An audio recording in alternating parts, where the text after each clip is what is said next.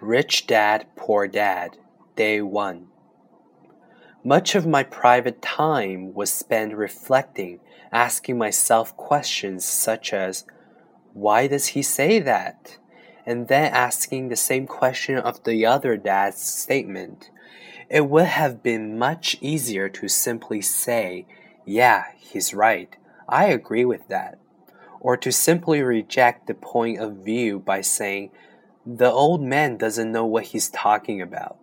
Instead, having two dads whom I loved forced me to think and ultimately choose a way of thinking for myself.